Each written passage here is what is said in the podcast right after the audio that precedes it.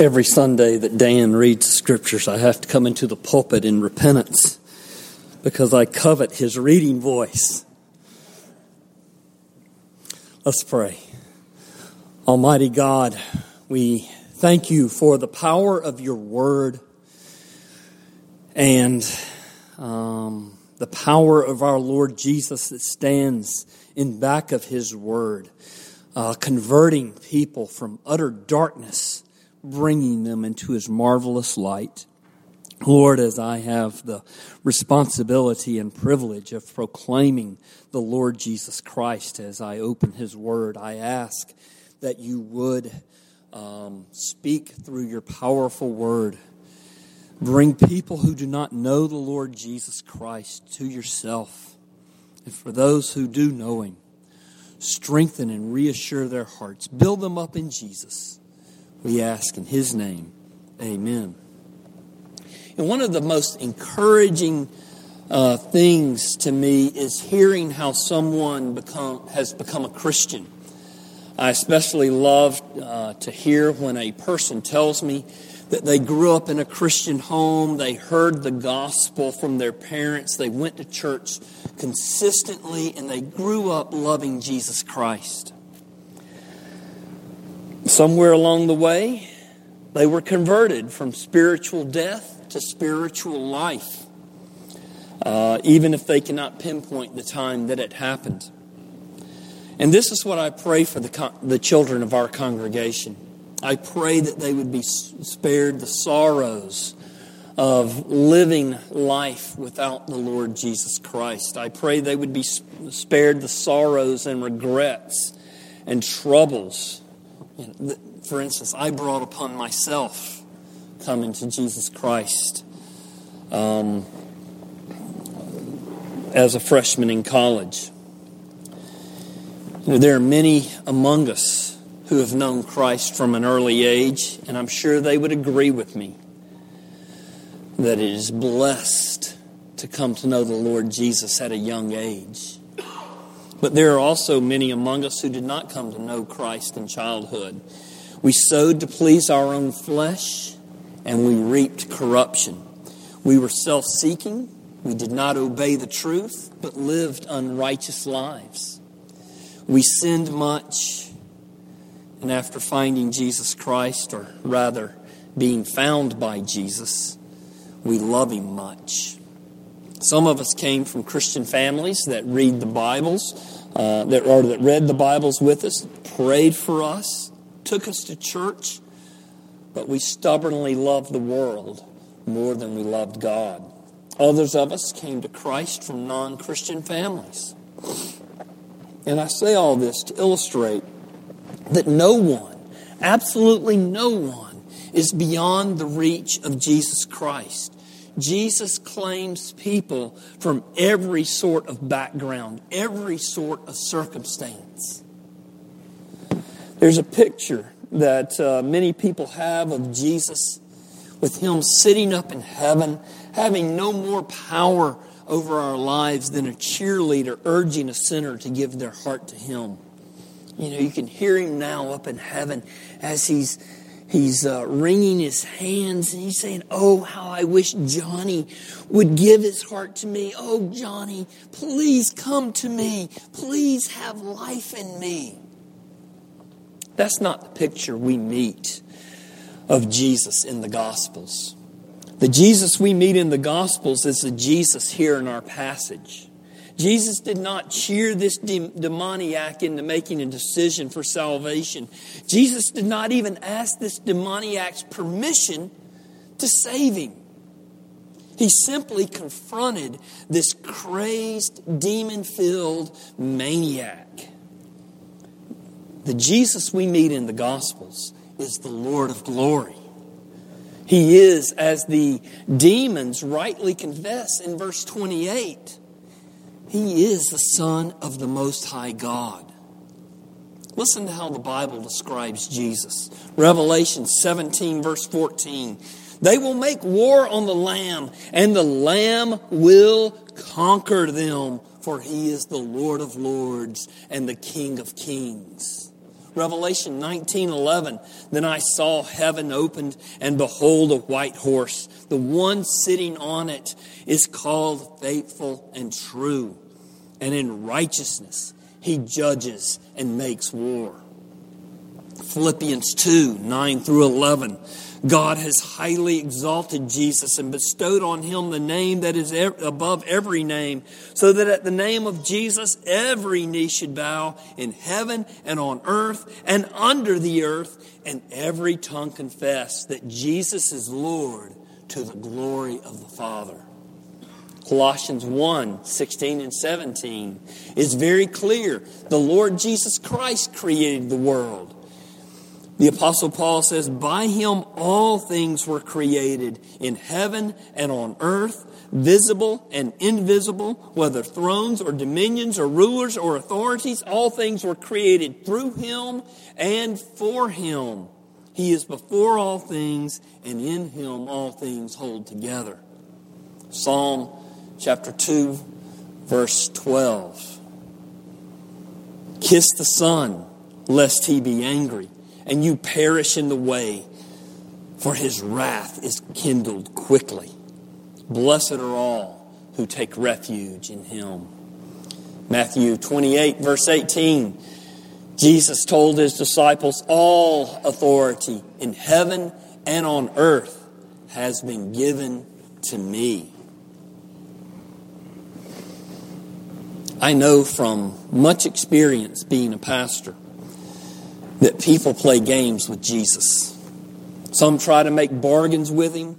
Others treat him as a heavenly bellhop to serve them when they need a hand.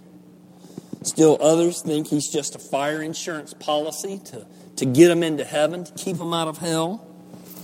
And I tremble for the multitudes of people who play Jesus for the fool. We like to dwell on the fact that Jesus took the wrath of God for his people, and gloriously and mercifully he did. But there will be a day when Jesus is administering the full and unmitigated wrath of God against all those who are not his people. Listen to how the beginning of the book of Nahum or listen to the beginning of the book of Nahum. The Lord is a jealous and avenging God. The Lord is an aven- is avenging and wrathful. The Lord takes vengeance on his adversaries and keeps wrath for his enemies. The Lord is slow to anger and great in power. The Lord will by no means clear the guilty.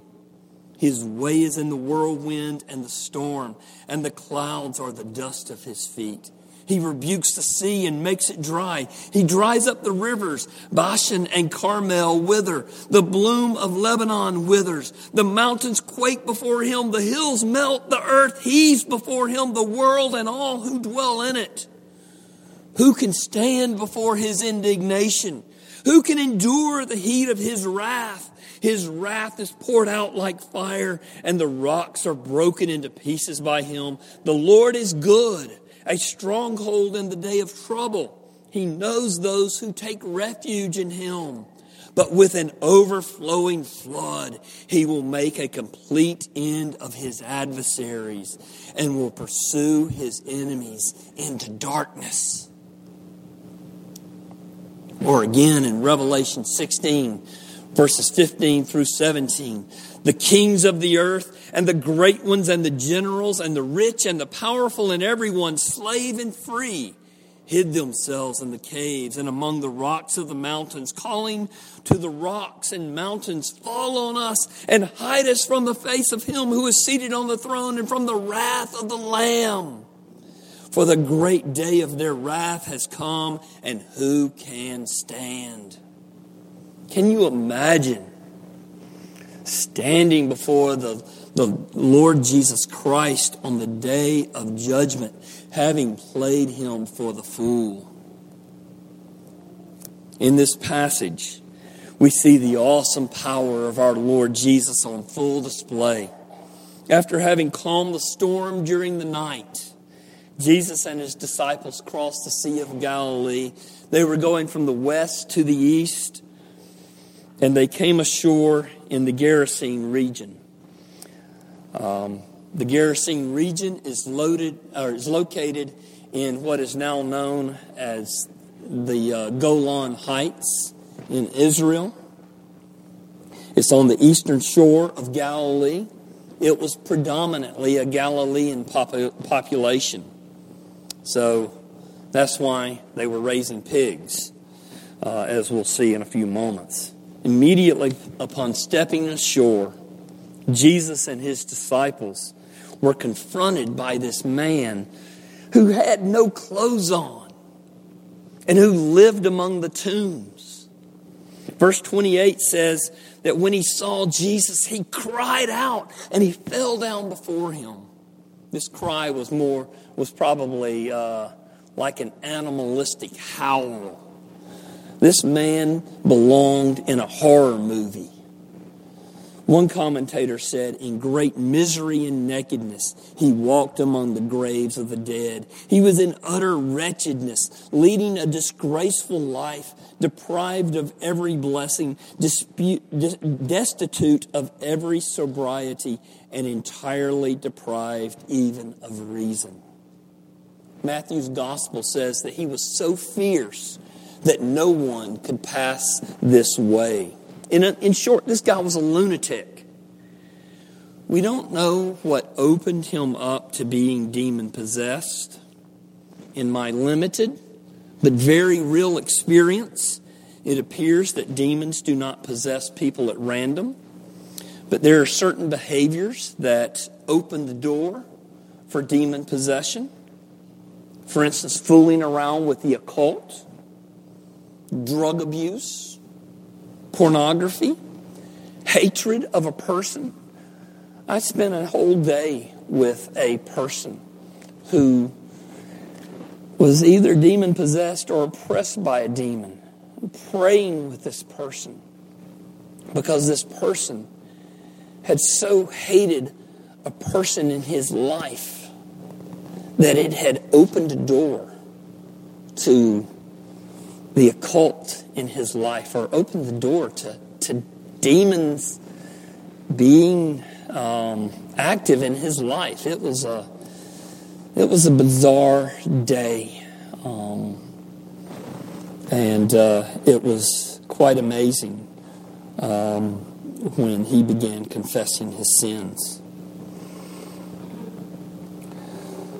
Um, there are people just by living obscene lives, no moral restraint whatsoever, just opens the doors to um, to demons in their life.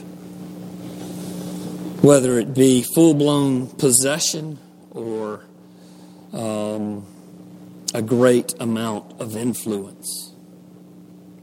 We don't know how long this guy had been possessed but it appears pretty much uh, to have been in full control of this fellow. Uh, he could not be restrained. Verse 29 says that he would break his chains and uh, all his shackles, and he would run off to the desert. He lived among the tombs when he was living near home. And so when Jesus asked his name, you catch what he said? He said his name was Legion, for many demons had entered him.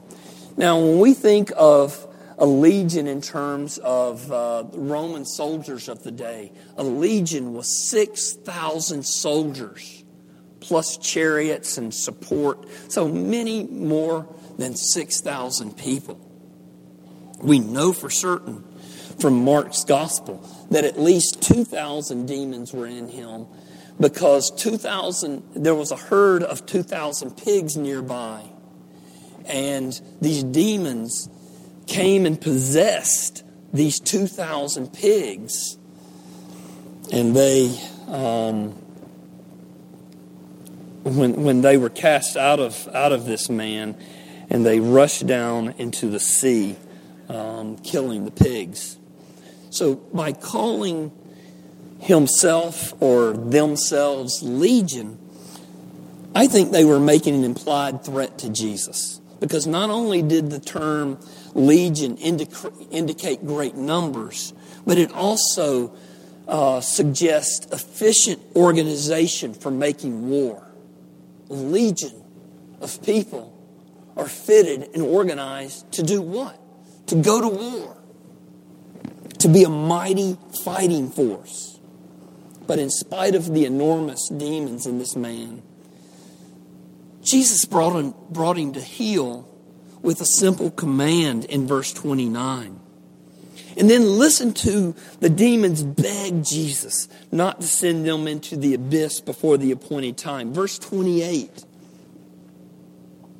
When he saw Jesus, he cried out and fell down before him and said with a loud voice, What have you to do with me, Jesus, Son of the Most High God? I beg you, do not torment me. And then again in verse 31 and 32, and they begged him not to command them to depart into the abyss. Now, a large herd of pigs was feeding there on the hillside, and they begged him to let them enter there, so he gave them permission. The demon, demons, in spite of their great numbers, in spite of the great organization that is implied in them calling themselves legion, they were powerless to put up any kind of united opposition to Jesus. They were entirely at his mercy. And in a sense, Jesus showed them mercy. He sent them into a herd of pigs instead of sending them into the abyss immediately. Although we know from the book of Revelation, chapter 20, that the abyss will be their final home. Although it may have seemed like mercy to the demons, Jesus was not moved by mercy toward them. These demons were simply an object lessons to the disciples and to the herdsmen uh, who were tending to this great herd of pigs. By sending the demons into the pigs, which prompted the pigs to rush down the bank and to be drowned, Jesus made it very clear that he is, as the demons rightly professed, the Son of the Most High God. I'll just say as a side note, I was surprised how many commentators were concerned um, why Jesus would send these uh, demons into these pigs to so torment them that they would rush down and be drowned, and, and how they wondered if it was cruel of the Lord Jesus to do this. Um, I set that, side, that question aside and simply say that the Lord Jesus was using these pigs for his glory, to show the greatness of his salvation. That this tremendous uh, herd of demons could not stand against him in any way, shape, or fashion. He went right through them like a knife through, white, through warm butter. Make no mistake about power, the might, and the glory of Jesus Christ. Do not toy with him. Do not attempt to manipulate him. Submit to him. Entrust yourself without hesitation or equivocation. He is the only Savior, and He is the all powerful Savior. The herdsmen, upon seeing this awesome display of power, well, they ran off to town to tell the people what had happened. So then the people came to check it out for themselves. Verse 35 says, And when they saw the demoniac sitting at the feet of Jesus, clothed and in his right mind, says that they were greatly afraid. They were terrified. What an unusual reaction. Why would they be afraid? Well, they had heard from the pig herdsman not only about the healing of the demoniac, but also about the 2,000 swine that were drowned as a result. You know, a, a herd that large um, was big business by ancient standards. 2,000 pigs, that's a lot of bacon. All right. Well, I attempted. It was lame, but thank you for giving me a little satisfaction with the chuckle. So, on the one hand, A demoniac had been saved. But on the other hand, they suffered a great economic loss. It would have affected the whole town. In other words, the people of the Gerasenes preferred pigs to people and the profits from the swine to the salvation of souls. They could not see the true meaning of the miracle because their eyes were blinded by financial loss. There is a cost to discipleship. Look at the end, the end of Luke chapter 14 this afternoon if you're wondering about the cost of discipleship. There is a cost to discipleship, and the Gerasene people were unwilling to pay it. Far more people than we could imagine turn their backs on the Lord Jesus Christ and ask Him to go away because they fear that He will disrupt their lives. So, how does Jesus respond to the Gerasenes? Verse 37. Then all the people of the surrounding country of the Gerasenes asked him to depart from them, for they were seized with great fear. So Jesus got into the boat and returned. Jesus honored their pleas, got into the boat, and left. The Lord Jesus Christ hounded me for months when I was a college freshman before I came to Christ. But these people only had one opportunity, and they rejected it. Psalm 55, verses 6 through 9. Seek the Lord while he may be found. Call upon him while he is near. Let the wicked forsake his way, and the unrighteous man his thoughts. Let him return to the Lord that he may have compassion on him and to our God, for he will abundantly pardon. There may come a time when Christ is no longer near. You may be only afforded a limited amount of time to come to Christ. In fact, all people are only uh, afforded a limited time to come to Christ because we all will die and we all will face the judgment. What is it? Hebrews 9:27. It is appointed once for a man to die and then to face the judgment. Everyone is afforded a limited amount of time to come to Christ. These Gerasenes were afforded one opportunity. They said, Depart from us, and Jesus obliged them. Today is the day of salvation. Seek him while he may be found. Call upon him while he is near. Now, meanwhile, in verse 38, the man from whom the demons had gone begged Jesus that he might go with him. But Jesus sent him away. Look what Jesus said in verse 39 Return to your home and declare how much God has done for you. And he went away, proclaiming throughout the whole city how much Jesus had done for him. One could hope that through the witness of this demoniac who had been healed, and when it says that he was healed in verse 36, the Greek word there is sozo, which is the word for saved. He was saved when, he, when those demons were cast out of him. And so now Jesus is sending him back into the city to talk to these people, to witness to these people who had so rejected Jesus that they said, Jesus, get out of here. Maybe they had a second opportunity. We don't know. This man is not only in his right mind and is clothed, but he wants to be with Jesus.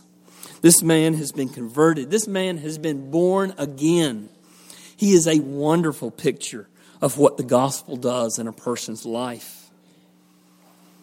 One of the commentators said, uh, Our situation is not unlike that of the demoniac. Um, there's a difference in the the horror that this man is experiencing, or a difference in degree, but not a difference in kind. Because all of us are held in bondage to sin. All of us need to be freed from the, the sin uh, nature. All of us need a new nature. All of us need to be born again. All of us need an utter and total deliverance. All of us need to have the bondage broken. All of us need to have our desires changed. Just like this man, he went from a hideous um, creature right out of a horror movie to one who now is sitting in his right mind at the feet of Jesus, begging to go with Jesus and be with him uh, forever and ever. You know, this is typical of every true believer. Every person who comes to the Lord Jesus Christ wants to be near him. Their desires are changed. They are a new creation in Christ. Why does Jesus send him away? Well, I think this helps us see that there's a rich variety in discipleship. You know, someone who has a gift in teaching wants everybody to be a teacher and a learner. Another person who's gifted at evangelism thinks everybody should be an evangelist. But there's a rich variety in discipleship. Jesus told the rich young ruler to drop everything and follow him. Jesus told others Go home and keep your mouth shut. Don't tell people about me. But to this man, Jesus told him, Go home and be a witness. There is no one size fits all type of discipleship. You know, our good shepherd knows us well. He treats us as individuals. He gifts us with different gifts, gifts us with different callings. So there's a rich variety in discipleship. I need to close this sermon. As I do so, let me point out the two opposite reactions to Jesus. There's the demoniac who did not seek Jesus, was not happy to see Jesus, but was converted by Jesus' command. Then there's the crowd of Gerasenes who sought out Jesus after hearing the testimony from the herdsman but because they were blinded by their financial loss, they implored Jesus to depart. Jesus could have turned their hearts to him as easily as he drove the demons out of the demoniac. If you think that the all powerful Savior was able to cast out demons but was powerless in the face of human unbelief, then you've missed the whole point of this passage. By getting into the boat and leaving, Jesus is exercising his sovereignty. Our Savior is not a weak Savior, having to bow to the dictates of human will.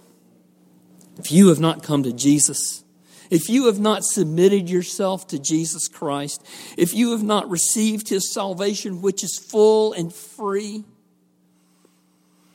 it is not because you are only you are the only decision maker in matters of eternal salvation. Rather, it is because God has not called you yet. Maybe this sermon is his call to you. Maybe it will be the last call that you ever receive. Maybe he never will call you. I would urge you, wherever you find yourself, humble yourself and call upon him to have mercy upon your soul. For those of you who do believe and trust in the Lord Jesus Christ, dwell upon, rejoice in the mercy that you have received from our Almighty Savior as we pray together. Lord Jesus, we thank you for being a merciful and faithful high priest We thank you for giving us a full and free salvation, not one that is half measures. We thank you that you did not come just to provide a salvation, but you came to, act, to actually save. Lord, if there are any here who are living um, a stubborn life, Lord, I pray you would break their wills and bring them to Jesus. Lord, if there are any who are downcast, just having a hard time in life, I pray that you would encourage them that you are a Savior mighty to save. Lord, hear our prayers. We ask it in your name. Amen.